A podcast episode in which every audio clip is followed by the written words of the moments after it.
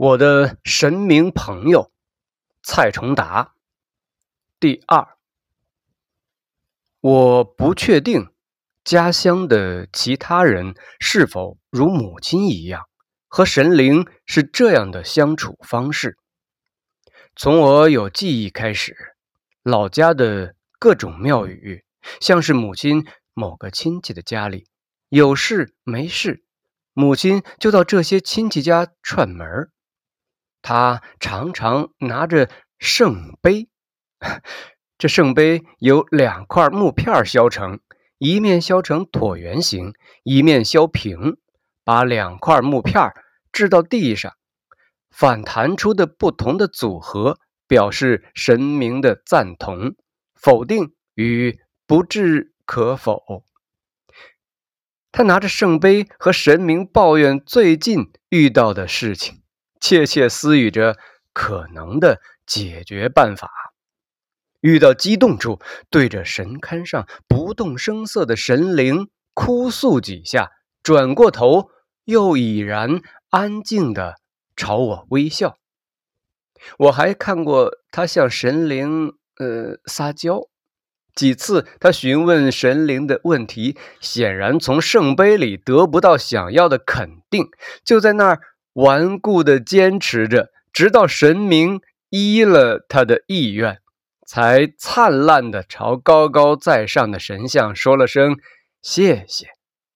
我不理解母亲在那些庙宇里度过多少艰难的事情，在我的这段记忆中，只是那浑厚的沉香慵慵懒懒的攀爬，而圣杯和地板。磕碰出的清脆声响，则在其中圆润的滚动。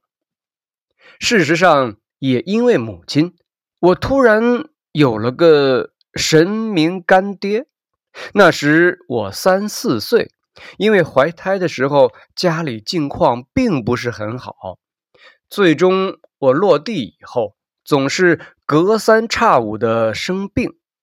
我听说。是母亲又用圣杯和古寨里关帝爷好说歹说了半天，最终每年的春节，母亲带着我提着猪手上关帝庙祭拜，而关帝庙的庙公给我一些香灰和符纸，当做对我这一年的庇佑。我是不太理解。这个神通的干爹能赐予我如何的保护？但我从此把一些寺庙当作亲人的所在，而关帝庙里出的用以让人占卜的千诗集，则成了我认定的这个神明干爹的教诲。这些千诗集其实是用古诗词格律写的一个个寓言故事。我总喜欢在睡觉前阅读。关帝爷从此成了一个会给我讲床头故事的干爹。这个干爹按照老家的习俗，只能认到十六岁。十六岁过后的我，按理说已经和他解除了弃父子的关系，但我却落下了习惯，每年一定至少去祭拜一次。任何事闹心了，跑到关帝庙里来，用圣杯和他聊一个下午的天儿。父亲偏瘫的时候，母亲的第一反应是愤怒的跑到这些庙宇，一个个责问过去：为什么自己的夫君要有这样的命运？说到底，母亲和神灵的交谈。从来是自问自答，再让圣杯的组合回答是或者不是。母亲提供理解这些问题的可能性，神灵帮他随机选了其中一种。母亲最终得到的答案是：那是你夫君的命数，但你是帮他度过的人。我知道，那其实。是母亲自己想要的答案，她骨子里头还藏着那个穿过乱流的莽撞女孩。不顾医生估计没法康复的提醒，母亲任性的鼓励父亲，并和他制定三年的康复计划。三年后的结果当然落空。事实上，父亲因为身体的越发臃肿，行动越来越不便。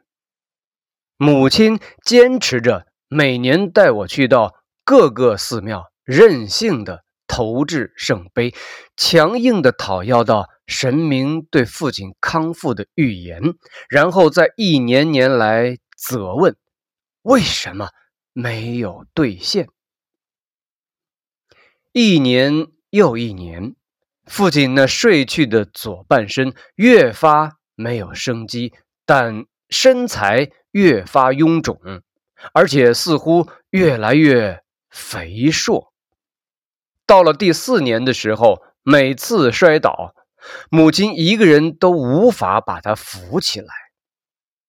母亲几次气急败坏的到寺庙来讨要说法，一次又一次。终于到那一年年底，他还是带着我到一座座寺庙祭拜过去，惯常性的摆贡品。点燃香火，然后他却不再投掷圣杯，而是拉着我跪在案前，喃喃的祈祷起来了。一开始我没听清，但把零碎听到的只言片语结合起来，渐渐明白母亲在祈祷一个可怕的事情：千万。让我丈夫一定死在我前面，不要让他拖累我的孩子。如果我的阳寿注定比他少，请借我几年阳寿，送走他后，我再来。我不干了，生气的责问母亲。她一个巴掌过来，许久才说：“我是为你好。”我任性的跪在地上祈求，请让我和父亲、母亲的寿命平均，全家一起走比较好。母亲一听，气到连连的追打我，然后嚎啕大哭的对着神明说：“小孩子说话不算数，请神明只听我的。”从寺庙回来的路上，母亲打开天窗说亮话，异常冷静的交代他认为的安排。你呢，好好读书，考个好大学，赚自己的钱，娶自己的老婆，过自己的日子。你父亲就交给我，他活一年。我肯定会硬扛着多活一年，我会伺候他吃穿起居。但是您现在已经扶不起他了，我可以。但是你以后怎么能边赚钱边照顾他？而且你以后年纪大了，更没办法。我可以，但是你自己的身体也不好。肯定扛不住。母亲不耐烦的白了我一眼。我可以，但你们是我父母啊！母亲停下来，严厉的训斥我：“你听好了，我是命里注定陪他过这坎儿的人，这是我们俩的事情。”和你没关系，这是神灵说的。母亲补充了下。